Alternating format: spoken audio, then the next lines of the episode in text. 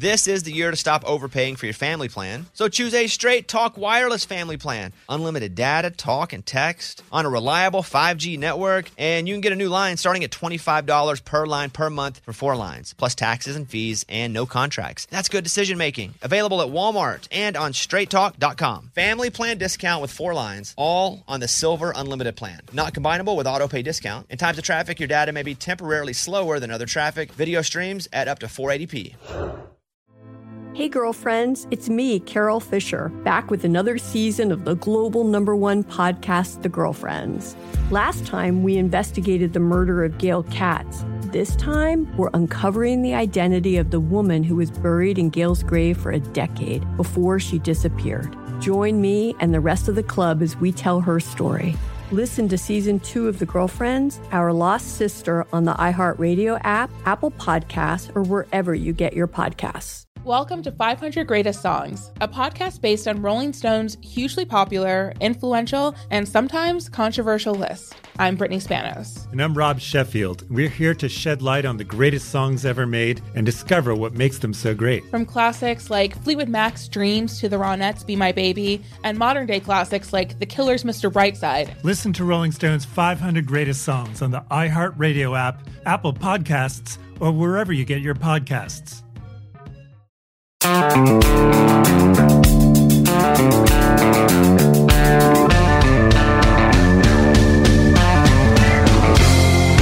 right, here with Kickoff Kevin. Tell me about Spencer Crandall. I came across him when I actually did a previous artist, Shaylin. She was in a video with him. They did a song together, and I was like, "Who is this guy?" And he reached out a couple times. I saw an interview with him. I liked his charismatic like energy. He seemed like a fun guy. And then I found out about his story. It was similar to mine. He played college football at D two. He was forced to stop playing because of an injury, and then he picked up a guitar. And Were you injured? Yeah, I had concussion That's issues. why you stopped? Yeah, Probably been in the league by now, huh? yeah, pretty much. Dang. so we talked about that and how you know kind of changed us, and then he picked up a guitar, and the rest is history. So, Spencer Crandall, this is season two, episode 10 of Unsigned and Independent. Uh, the guy's from Colorado, Denver guy. Denver guy. Yep. Is he a Bronco fan? He yes. Kinda- Nuggets. Yeah. Talk oh, about man, that what a little bit. What a year. What a last few years to be a Denver fan. It's been pretty good. Yeah. I mean, the Nuggets never winning and then finally winning. That's awesome, especially if you've been a fan for a long time. So now I like the guy because if he's a diehard Denver fan, they've had some rough years. Uh, you went on tour with Chris Lane and Morgan Wallen in 2016 while he was still in school. Yeah. That's funny. He said in between shows he'd be doing homework while they were partying. Spencer has used the algorithm of social media to his advantage and tried to hone in. It, it's a business. He talks about it's a business. You know who else does it really well is Warren Zeiders. You know, he really has not figured it out, but he really has figured out how to use social media as a business and really hit people over and over again. it's a craft. Yeah. A niche. Yeah, yeah, yeah. That's really cool. Okay, here we go. So let's do it. Unsigned and independent. It's Spencer Crandall here with Kickoff Kevin. I was doing some homework on you a little bit here, Mm-hmm. and I found out that we actually have something, couple things in common. Go on. And the main thing I, I found out was, and we're one of many, I'm sure, but I just thought it was interesting. You're the first artist I've had in here play college football. Uh huh. I played college football myself. Really? What, Yes. what position? Tight end. Nice. Yeah. What'd you play? I went to go play defensive line, and then I got there, and I was wildly undersized by the time I got there because I'd cut weight for wrestling and stuff my senior year. So they're like, maybe try a different position. And then shortly after, I hurt my shoulders and all that stuff. And where'd you play at? Colorado Mesa, go Okay. Mavs, a little D2 football. And There it was go. so fun, but yeah, I got hurt, and then here we are. So same. I played D two. Okay, nice. Um, I had uh, I had six concussions in an eight year span, so I had to stop playing. yeah. So that's what I mean by it's Look at similar us. here. You know what I Uh-huh. mean? And now look at us living in Nashville. Yeah, dang. And you're making music. I'm talking about music. and what was that college experience like for you then when you had to force a quit? Because for me, I mean, it still haunts me. I don't even really like to talk about it just Mm. because I feel like it's such a crappy way to go out. You know what I mean? Yeah, it sucks because there's this whole career. You spend like a decade of your life pouring into the gym and, and coaches and all this stuff, and then it's kind of just over. Yep. Like in a snap. So it's really it's kind of trippy. And then there's this like dark period of time. I think this is a something that people don't talk about a lot, or, or maybe just don't know. Is your identity is so tied to sports? Like you go to a party and people are like, "What do you do?" I didn't say my major. I said I'm a football player, right? Exactly. So all of a sudden, when people are like, "What do you do?" or "Who are you?" I'm like, "I don't know. I don't know who I am." So there was like a a recovery period of kind of going, "Okay, what do I do? What do I want to do for the rest of my life?" And it was really tough. I think you know, lucky for me, that's exactly when I found music. So um, it all worked out. But yeah, there's a a weird like little asterisk next to my career. It feels like that I don't love. That's like, oh yeah, and I couldn't keep playing. Exactly, and that's I think that's what it is, especially as uh, athletes or a lot of people just take pride in whatever they do. I don't want to be told I can't do something. Mm-hmm. I don't want to be forced to quit something or be, you know, it's my decision. I feel like yeah, you want to everything. go out on your own terms, Yes. right? And with injuries, it's just over. Yeah. And there's no like closure really. You can't go get one last play. You can't play one last game like you want to, right? It's just it's done. So it was really it's heartbreaking. I mean, it, for for a lot of guys you pour like I said like a decade of your life into mm-hmm. this game. You're learning about it and and we'd all be crazy to think or I guess we would all almost be embarrassed to admit, but there's a part of this that you're like, I want to go get a shot at the league. I want something crazy to happen where I have this incredible season. I can keep playing, like make football a career, and then it's just all over Right. in a snap. And what was that like for you? And we'll get into your music in a second here, but just kind of more on a personal level. Like I, mm-hmm. it was. I remember when I had to realize, and I went and talked to my coach, and I told him, "Hey, this is not going to happen anymore." And I had a about a day or so where I was just kind of in the dumps, man. I was emotional, and like you were saying, at the snap of the finger, you're like, "Wait, no, this is done. It can't be." How, Yeah. how, how was this? You know what I mean? So how would you handle that? I remember going up to my coach. Luckily, I have had an awesome coach in Coach Martin at uh, Mesa. He was awesome, and I went up to him and I, I was crying in his office, and I was like, "Dude, I can't play anymore, and I don't know what to do about this." And luckily, he was he sat me down. He's like, "Dude, football is not life. Like we play this game because it's fun, and you there's all these life lessons, and obviously you can pay for your school and these incredible things." But you got to figure out what life looks like because most guys and gals, like athletes in general, right? You can max play to like you're 30, even if you're a pro.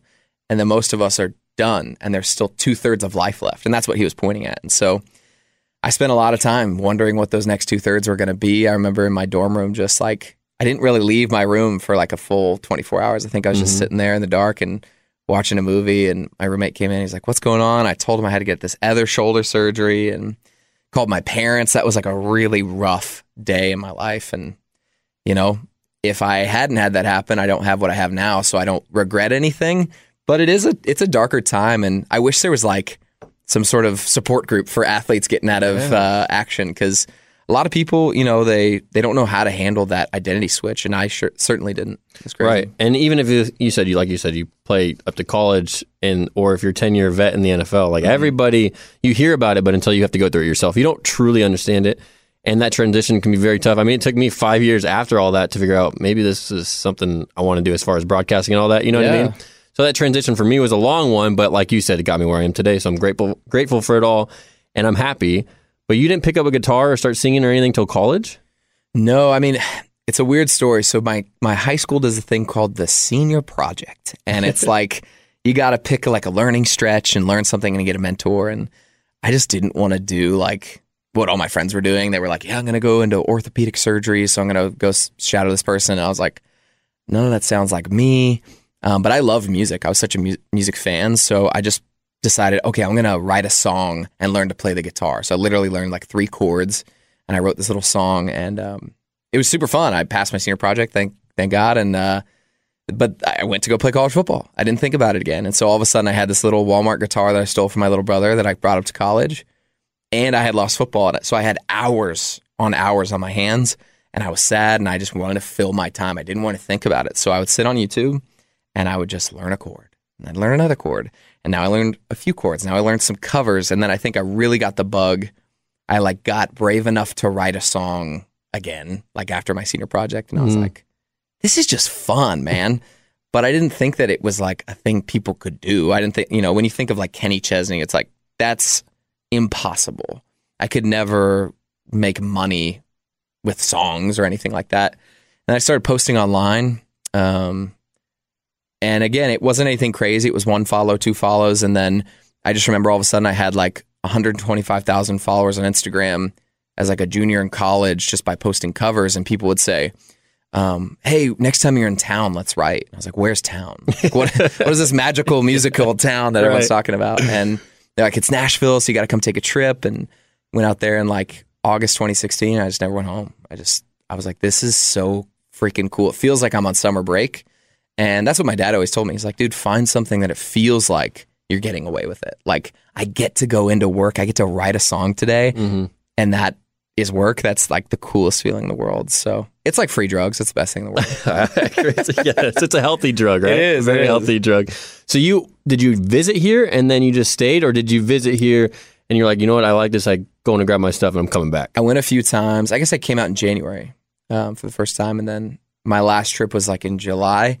And I just told my parents, I'm like, I got to get out there as soon as possible. So my buddy Tyler Rich, who's an artist out here, mm-hmm. he had a, a buddy moving out at the same time. So we were next door neighbors with him, and he's like, just do it, man. What's the worst thing that could happen, right? Like you move out here for a year, it doesn't work out, you got to move home. So my deal with my parents was if I finished college, they would continue to like help me pay rent. So I was like, my rent's actually cheaper in Nashville than it is at Colorado State.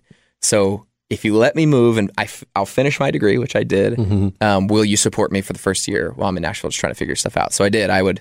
Um, it was actually funny. I got super lucky and I got picked up on this tour with Chris Lane. Actually, Morgan Wallen was the support at the time. It was 2016, dude. Wow.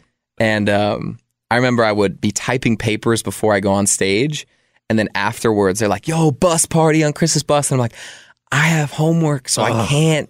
like, it was such a weird time in my life, but I had to do it. And I had to, like, just kind of make some sacrifices to get out there as soon as I could. How long were you out with them? Oh, man. So, the, the kind of quick version of the story is Tyler Rich introduced me to Chris Lane because they were on tour with Dustin Lynch at the time. So, we were all at a barbecue and I ran into Chris. We got to talking and I just like, he went to the bathroom and I looked up his tour schedule. I saw he was playing in Denver. So I was like, I'm going to throw a Hail Mary here just at the end of this conversation. So, Chris, what's up, dude? Um, you know what's crazy? You're playing in Denver. I'm already going to be in Denver. I'm from Denver. I'll free acoustic open. I've got a little Instagram following if you want um, help bring out the family and friends, whatever. No pressure. He's like, dude, of course, absolutely. We had hit it off. So he invites me to play that show. I guess I didn't screw it up enough to where he said, yeah, man, why don't you hop on the rest of this tour? I can't pay you, but if you want to hop on this tour. So yeah, again, it was Chris Lane and then uh, a young mulletless Morgan Wallen in Was 2016. it still a long uh, straight hair? Yeah, he had like the Wallen? middle part, Yes, and uh, it was definitely more like a leather cuff vibe than the the cut off sleeves at the time. And, Yes. and it's crazy, man. I, I remember he sang whiskey glasses on that tour, and this is not like a knockup, but people were going to the bathroom. Like Mhm. nobody knew who who he was, right? So I'd watch him every night. People, he'd hold out the mic. People would go to sing the bridge, and he'd just like bring it back. Like no one was singing along. And like three years later, with my girlfriend at the time, I went to my hometown amphitheater. Eighteen thousand people screaming that same bridge back to the point where they had to cut the tracks, like let them keep singing because they sang it like fifteen times over him. And then when he was done, people were like leaving. It was like craziest turnaround or like I guess boost in career I've ever seen in my life. And it was crazy to watch every night this like little artist who was kind of, you know, plucking along and Mhm. trying to figure it out. Boom, up down comes out and it just felt like it never stopped. And I still me and my manager Jeff were always talking about like, can you believe that guy that was we were on that tour with is Morgan freaking Wallen? Like, you know what I mean? It's just Yeah. crazy that turnaround. I actually saw a video. It's funny you bring that up because I saw a video and it might have been like around the same time. I think he said 2018, but maybe 16. He was on a stage like in a parking lot somewhere, Mhm. and he, I think he was singing whiskey glasses. And he did that same thing, and then it transitioned to now him on tour this year, yeah. and it was like just picked up right where the song left off in the original video, Insane. and it was it's like like you said, nothing you've ever seen before. You're like, wait, how does this get from this to this? which just goes to show like you gotta just be authentic because i think i think him and even seth like his manager would say this like they were doing a thing but it wasn't quite morgan yet right and then all of a Mhm. sudden they lean into like kind of your redneck buddy next door who's a little wild right he Mhm. cuts off the sleeves he puts on the mullet they put out that song with fgl a little bit more party and it just clicks and i think a lot of artists in town are like one click away that's what's really fascinating about this i've watched so many of my friends. We were talking about Lily Rose earlier. Like she was in town, she was a writer. She puts one song on TikTok, boom, and it just changes everything. And it's like, it's a, amazing that it's one song away. It's also terrifying. Yeah. It's like we're only one song away, so you just have to keep plucking along and chugging. Yeah, it's crazy. And what has social media been like for you? It's a, a major tool for you, right? Absolutely. So I mean, let's pick up in the story, right? I moved to Nashville. I'm doing a little bit of, you know, posting on Instagram. I'm watching guys like Luke Combs and Kane Brown. I'm studying them because they're on Facebook and Vine and Mm-hmm. all that stuff. And I'm like, this is a real thing. Like, I don't feel like this is going away. And the crazy part is, I'm watching these guys go sell out like 5,000 cap rooms. And I'm watching people with number ones like not be able to sell 100 tickets. So I'm like, something's not adding up. Like, this is real. I don't think people realize how real this is. So I'm I'm getting better at Instagram and all these things, and that's right around when TikTok came like to the picture, right? So um, my sister is spending a ton of time on this app, and I'm like, "What are you on?" Like, is, it was Musically, and now it's TikTok. She's like, "You should check it out." I'm like, "I'm not a 13 year old girl who dances in a room, so it's probably not for me." And she was like, "But what are they dancing to?" You idiot!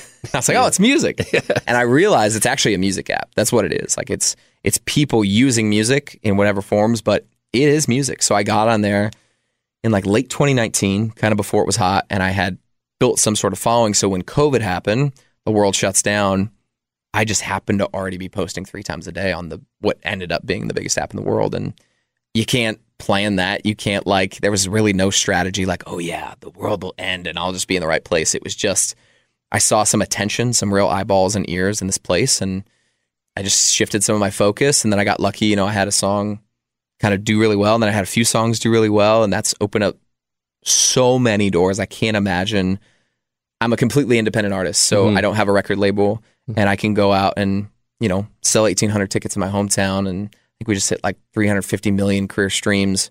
No radio, no label, just the internet. So for me, it's not just like a part of it, it's it's everything and it's really connected me to my people. I think that's what's so freaking cool about the internet is you can find your people even if you're niche, you can find hundreds of thousands of people in your niche, which is crazy. So I'm crazy thankful for it and I, I can't imagine where I'd be without it.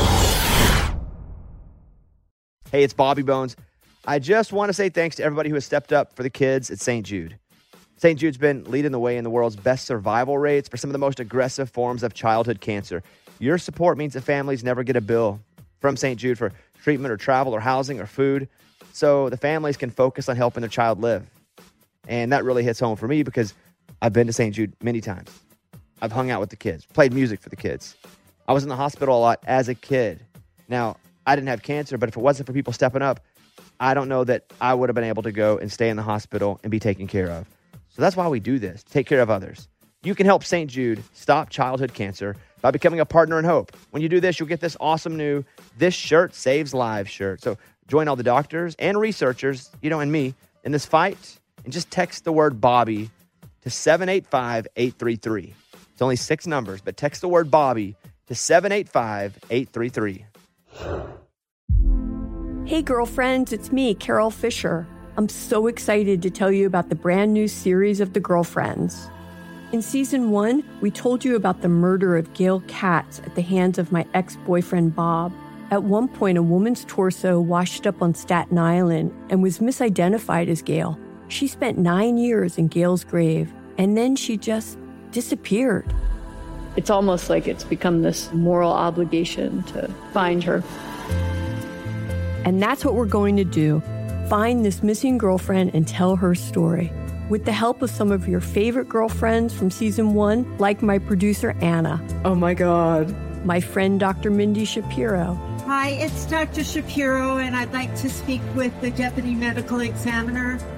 and of course, Gail's sister Elaine Katz. Having no closure, it kills you. Join us as we try to solve a 35 year old cold case. It's not going to be easy, but it's going to be one hell of a ride. What? I can't believe this. Listen to season two of The Girlfriends, Our Lost Sister on the iHeartRadio app, Apple Podcasts, or wherever you get your podcasts.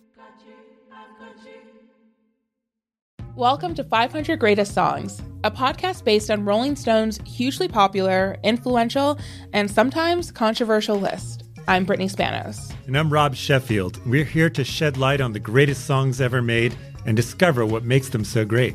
Every week, we'll pick a new song from the list and talk about their placement on the revamped 2021 list. We'll also have guests join us, ranging from the artists themselves to the producers, or simply other writers like ourselves who voted on them. From classics like Fleetwood Mac's Dreams to the Ronettes' Be My Baby, and modern day classics like The Killer's Mr. Brightside and Britney Spears' Baby One More Time. There's so many fascinating stories that have been forgotten, like Midnight Train to Georgia, starting with a phone call to Farrah Fawcett, or how the Yeah Yeah Yeahs inspired Kelly Clarkson's banger Since You've Been Gone and Beyonce's Hold Up. Listen to Rolling Stone's 500 Greatest Songs on the iHeartRadio app, Apple Podcasts, or wherever you get your podcasts. Do you think your career would be totally different at this point if there was no such thing as a TikTok or an Instagram or Twitter? Yeah. TikTok is your is your main following. You have a couple million Yeah. followers on TikTok, right? What, Yeah, so- 2.5, 2.6? something like that. Yeah. It's No it's deal. crazy.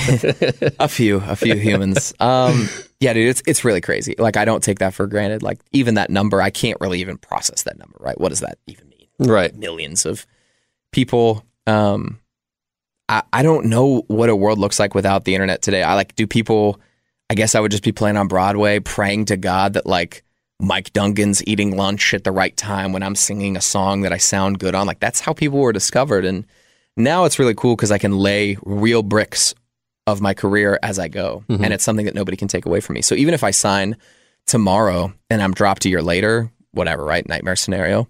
I still have real fans who are streaming real music coming out to real shows. So that's pretty special. Do you feel like that allows you to be who you are as well? Because you've heard artists throughout the years, maybe you probably know some people, or maybe they'll sign something with a label and a year later they're totally different. They're like, I don't even know what I've been writing the last year performing because they 100%, because they try to transform somebody, and we've seen it in movies and shows, Mhm. whatever, into a totally different person that they just picture in their mind that they can sell, that make them money, and this and that. So with social media now, and this is why I'm so glad we can do this podcast as well, is you can talk about being independent nowadays. Mhm. You can survive so much easier. Not, I don't know if easier is the right word, but you know what I mean. Than you were ten years ago. Oh my gosh. I mean, it's night and day. And for a guy like me, the difference is like if I want to put out a song, if I tease a song tonight and it gets, let's like have a fun scenario, it gets 20 million views. It's like Mhm. my driver's license or something, right? Mm-hmm. I can put it out tomorrow. Boom, done. I have a, a ton of friends who, unfortunately, through one way or another, there's so many cooks in their kitchen. So the second that they feel something on the internet, the response time can be six months. And then by then, all the momentum's gone away. So it's a weird world that we live in where I think even the labels and even label artists will have to slowly adjust to the speed and the like response time of the internet now. So I'm lucky because if I want to put something out, I can put something out. It can sound however I want it to sound. And the album art can look how it looks and the video can look how I want it to look. Now there's pros and cons. I don't have, you know, massive teams of people helping me with this. I have an amazing manager, Jeff. We have an awesome PR team. I have an agent at William Morris. I just signed a publishing deal, which is really exciting. But at the end of the day, I'm wearing 12 hats on any if any given day. I'm going over my own finances. Like that's not a lot of people are just like I'm taking the big loan out from the label. Whatever happens happens. Mhm. I'm saying if I don't have X thousands of dollars to take the bus out, we don't go out. You know, that's a different way to run a business. And then it's hard not to let the art and the commerce feel like they're one thing. So you got to make the art in a vacuum and then try to market it like it's a business. It's it's a very weird place to be, and I don't think a lot of people um, have ever done this before. This is kind of a newer idea. So there's not a lot of like there's not a textbook. There's Right. not a lot of friends that even that I can call. There's like very few of us left um, in this independent game, and it's a uh, it's a beast sometimes. it's a grind for you, I'm sure. Yeah. And it's so freeing in some ways because I get to make music that I want to make and put it out when I want to put it out. So there's these these pros and cons and the grass is always greener. One day I wake up, I'm like, I gotta sign, man. What am I Yeah. doing? I'm an idiot. I gotta go to country radio. And then the next day I'm like, oh my God, I could have never put out that song. And like I'm so lucky I'm not signed somewhere. You know, so it's like a it's a weird time to be a uh, an artist and Have then an independent artist. Have you been tempted? Have you been approached and offered or anything like that? And you've kind of said, no, maybe now is not the right time. Yeah, I mean, there's been record deals on the table and stuff. I, I always, I think record deals or even record labels, it's kind of like getting married. Like we all want to get married. You want to find the love of your life. You want to find the label that gets you. But I don't want to sign to sign. I don't want to sign because my friends are signing, and I don't want to sign because I'm afraid to not sign. Right? Just like getting married. You don't want to get married to get married. You don't want to get married because you're not. So Yep. at a certain point, some of that is out of my control. I can keep talking to people, I can keep making the connections, but the reality is someone's going to come along who one understands this is not 1990, okay? We need to draft some record deals that are creative and that give me the freedom that the reason I'm doing what I'm doing is because I have freedom. So allow me to continue to make the, music I want to make and put it out in the way that I want to make it or put it out, excuse me. Um, but when it comes time to pour gasoline on the fire of a song, what does that look like? How are they compensated? I think there's a way to do all those things. Um, we're just still in talks. We're still kind of like figuring out what that means. And in the meantime, I got to do what I can do to keep moving because the last thing you want to do is get so caught up in the political machine of Nashville mm-hmm. that the reason that everything's working goes away, which is the fans. And it's not like, you know, you hear fans first is like such a catch all or like a buzzword thing. For me, it's not even fans first, it's fans is everything. Because without fans, I don't have anything. I don't have the label to prop me up when a song is not working. The song has to work. And the only way a song works is for it to get streams. The only way it gets streams is real fans and real people that we love and we treat and we we feed, we give them something that they, that adds value to their life. So that's what I can control. Um, the other stuff, like I can't, I can't call somebody and you know hold them hostage till they give me the right deal. I, it's it's got to be the right fit, just like a marriage. You find somebody, it's two people who feel like they're getting away with something. Like I can't believe I get to work with this person. Yeah. That's how it should feel. I just haven't I haven't felt that yet. Do you have an idea of what that might feel like? Because I, I love the marriage comparison. Mm-hmm. And I'm not married myself, but I have that. You know, all my, a lot of my friends are married now. They have kids now, and I'm like, and I feel that pressure. I should be there, but then I remind myself, well, no, dude, you're doing what you need to do right now. It's okay. It'll all come when it when you know it. So, do you feel like you have an idea of what it might be, or is it one of those just like maybe falling in love, where you're like, you know what, when you know, you know, kind of thing? I think it's like falling in love. I think it's gonna be when it happens, it happens. When you know, you know. Mhm. And the pressure of, you know, I'm not married, right? So I feel that same pressure. I actually just went to three weddings in one week. I don't recommend it. Um, lot. Denver, Maui, Denver. Um, and it was super fun, right? And I have half my friends are married, engaged, pregnant, and there's an obvious pressure in my head, at least. I feel Mhm. this way to go get married. I feel the same way in this town. I have so many of my best friends who are signed to the biggest labels and doing all these things.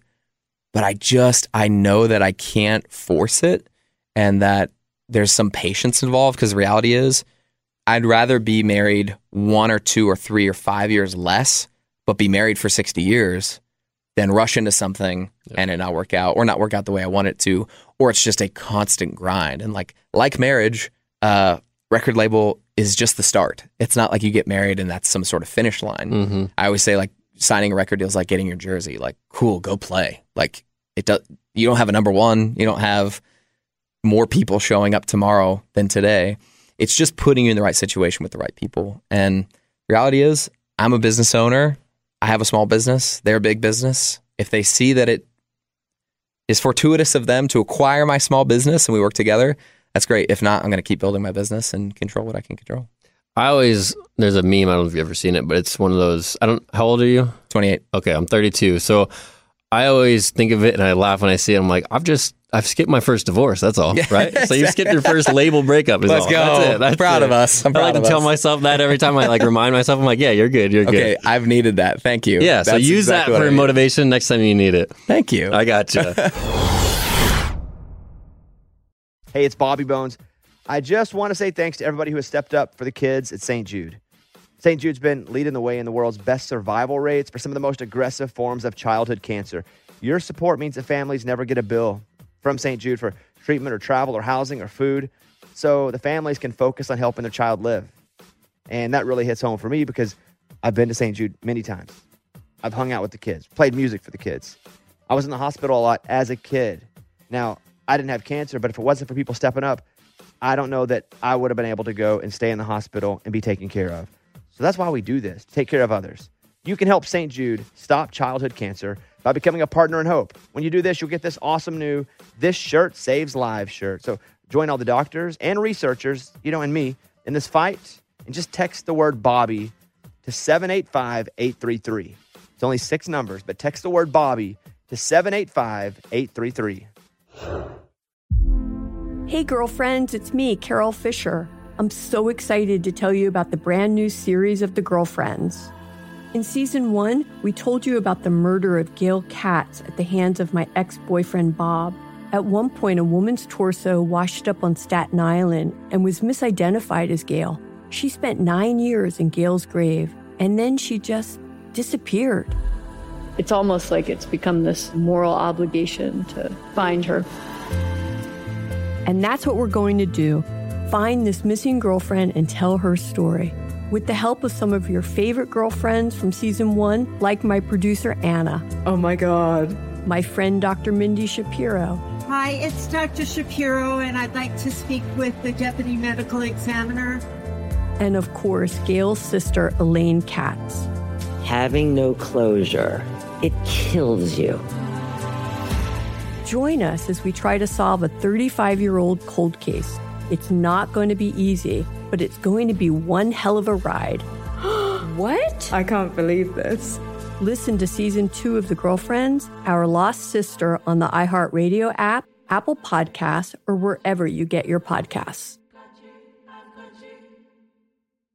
Welcome to 500 Greatest Songs, a podcast based on Rolling Stone's hugely popular, influential, and sometimes controversial list. I'm Brittany Spanos. And I'm Rob Sheffield. We're here to shed light on the greatest songs ever made and discover what makes them so great.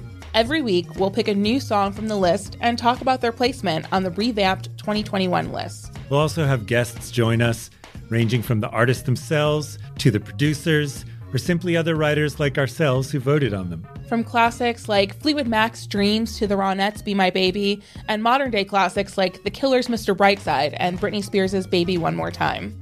There's so many fascinating stories that have been forgotten, like Midnight Train to Georgia, starting with a phone call to Farrah Fawcett, or how the Yeah Yeah Yeahs inspired Kelly Clarkson's banger Since You've Been Gone and Beyonce's Hold Up. Listen to Rolling Stone's 500 Greatest Songs on the iHeartRadio app, Apple Podcasts, or wherever you get your podcasts. You talk about your fans a lot. They mean mm everything. You have a community text line of over 35,000 people. Yeah. I've seen this with artists, especially independent artists. Yeah. Can you explain because I don't know exactly what this te- I mean obviously it's a text line, but what sure. is this and how does this as an artist how do you handle this and are you really responding to fans because I think a lot of people don't really know exactly what it is. So I want to hear it from your point of view.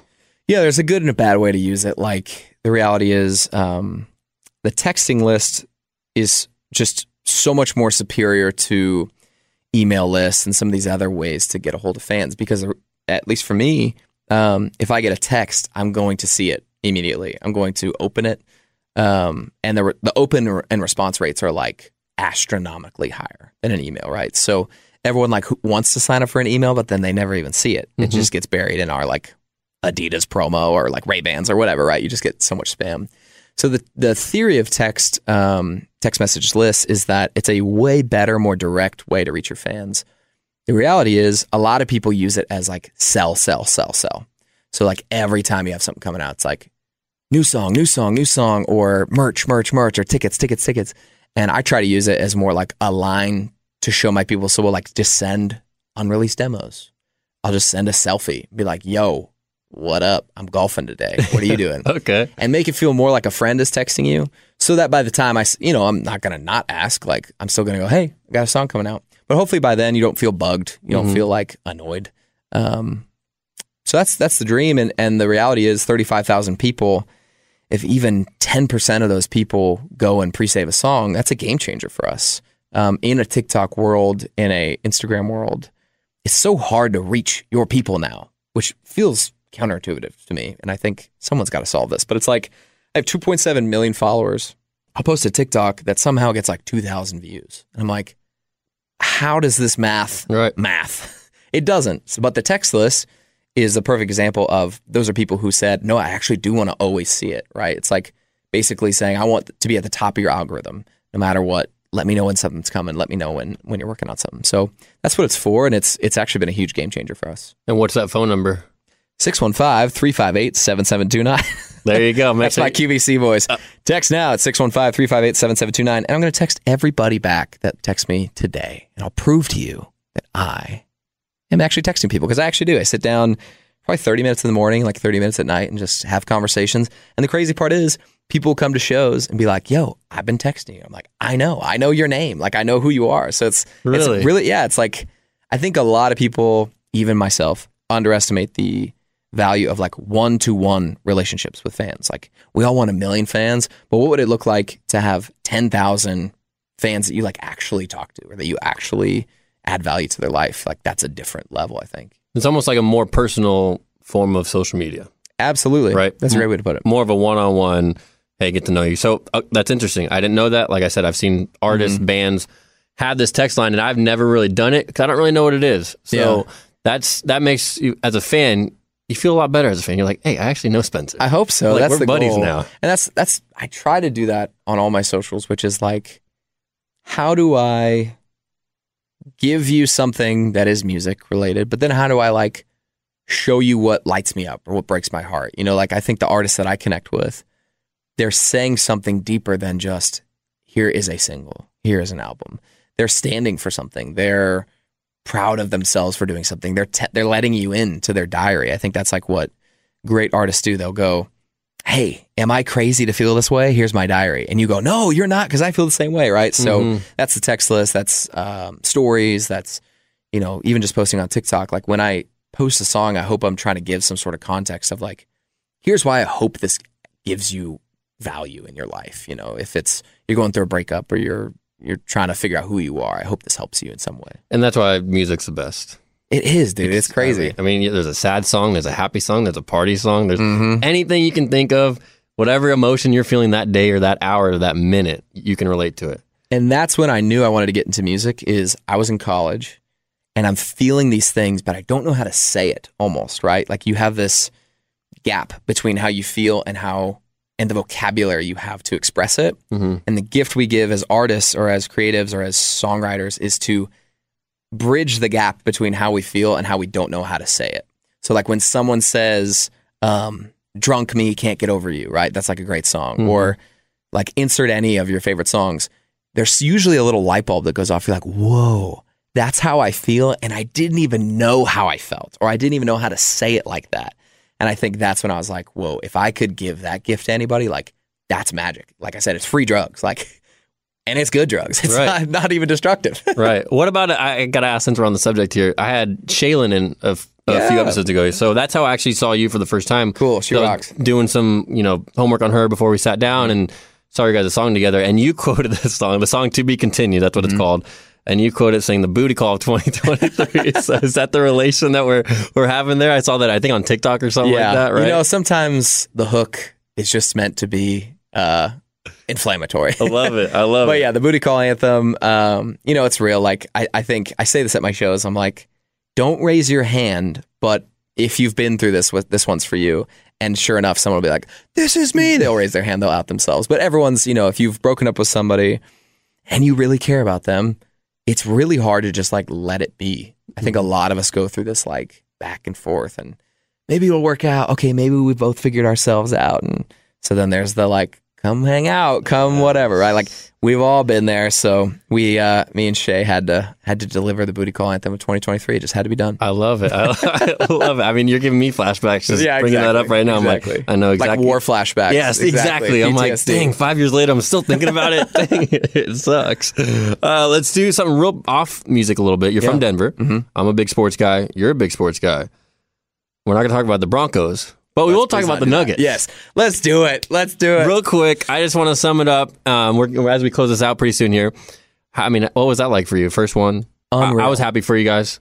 Awesome team. So, what was that like for you as a fan? Dude, I've been a Nuggets fan. I've been a Denver sports fan my entire life. Grew up in Denver, so like, there's been years where the Broncos are really great, and that feels good.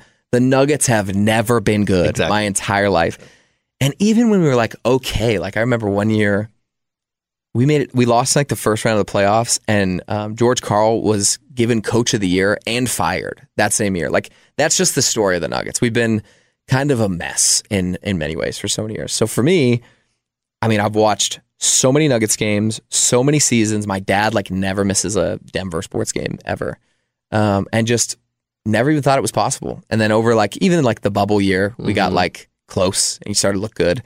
and Jamal gets hurt, and you're like, oh man, we're just going to be out of it for a long time. So for me, uh, I went to a finals game, even though we lost. And it's like one of my favorite memories ever. Like I went with one of my best friends and just the energy in that place felt like this.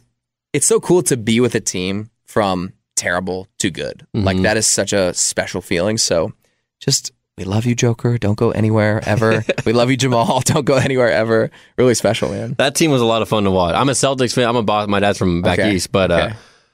a- as a Celtics fan, I mean, as soon as we got bounced in um, the Eastern Conference Finals, there, I was like, okay, Denver's gonna win. And I was honestly, I was a little nervous just to play you guys because you guys were just Well, I was nervous to play you guys. Honestly, like when the Heat won, I was like, cool, this matchup is way better. Like I, I feared the Celtics. So it all worked out. We got that ring. Mm-hmm. Uh, you know, just a 47 year drought. Nothing. It's all right. Yeah. Just just a little Just a one. little. just a little one. So I'll be happy for you there. I can't root for your Broncos. I'm sorry. Oh, that's As a. Patriots fan, I just can't do that. We're terrible. It'll probably be three years till we even have to have a conversation. hey, Sean Payton should. That's definitely a step up, but uh, I think we'll go 500 this year, which would be a, which would be a step up. But I Yeah. don't think as long as Patrick Mahomes sits in the AFC West, it is going to be a a tall order. the entire AFC is loaded.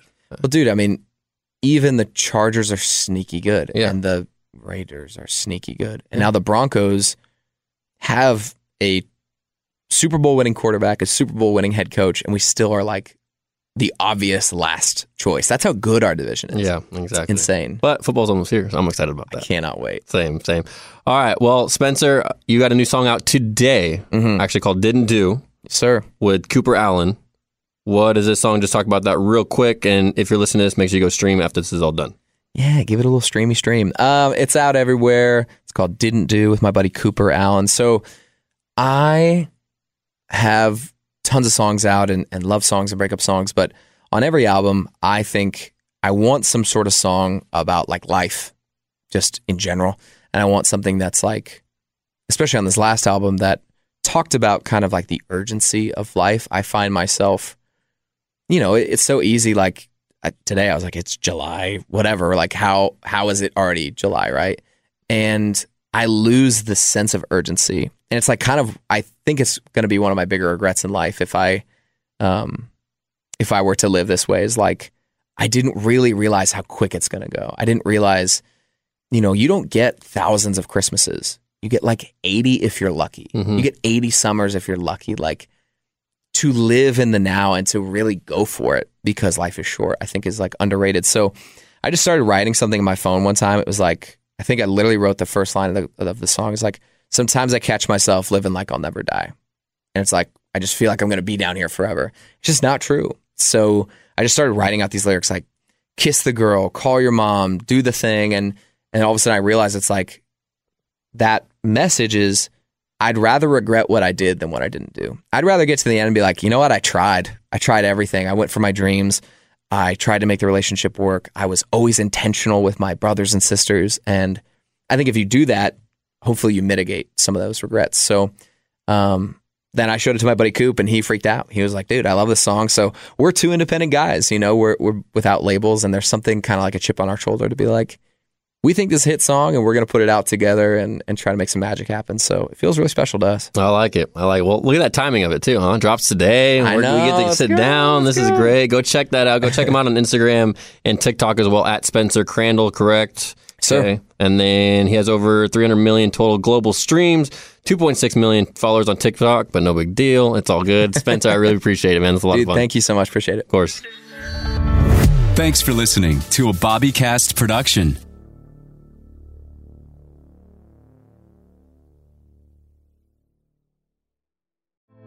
Hey, girlfriends, it's me, Carol Fisher, back with another season of the global number one podcast, The Girlfriends. Last time, we investigated the murder of Gail Katz. This time, we're uncovering the identity of the woman who was buried in Gail's grave for a decade before she disappeared. Join me and the rest of the club as we tell her story. Listen to season two of The Girlfriends, Our Lost Sister on the iHeartRadio app, Apple Podcasts, or wherever you get your podcasts. Welcome to 500 Greatest Songs, a podcast based on Rolling Stone's hugely popular, influential, and sometimes controversial list. I'm Brittany Spanos. And I'm Rob Sheffield. We're here to shed light on the greatest songs ever made and discover what makes them so great. From classics like Fleetwood Mac's Dreams to the Ronettes' Be My Baby, and modern day classics like The Killer's Mr. Brightside. Listen to Rolling Stone's 500 Greatest Songs on the iHeartRadio app, Apple Podcasts, or wherever you get your podcasts. Danielle Moody here, host of the Woke AF Daily podcast. We've been with iHeart for a year, and what a year it has been. As we head deeper into 2024 and yet another life changing election cycle, Woke AF Daily is here to keep you sane and woke. Make Woke AF Daily your podcast destination for 2024 election news and analysis. Listen to Woke AF Daily Season 5 on the iHeartRadio app, Apple Podcasts, or wherever you get your podcasts.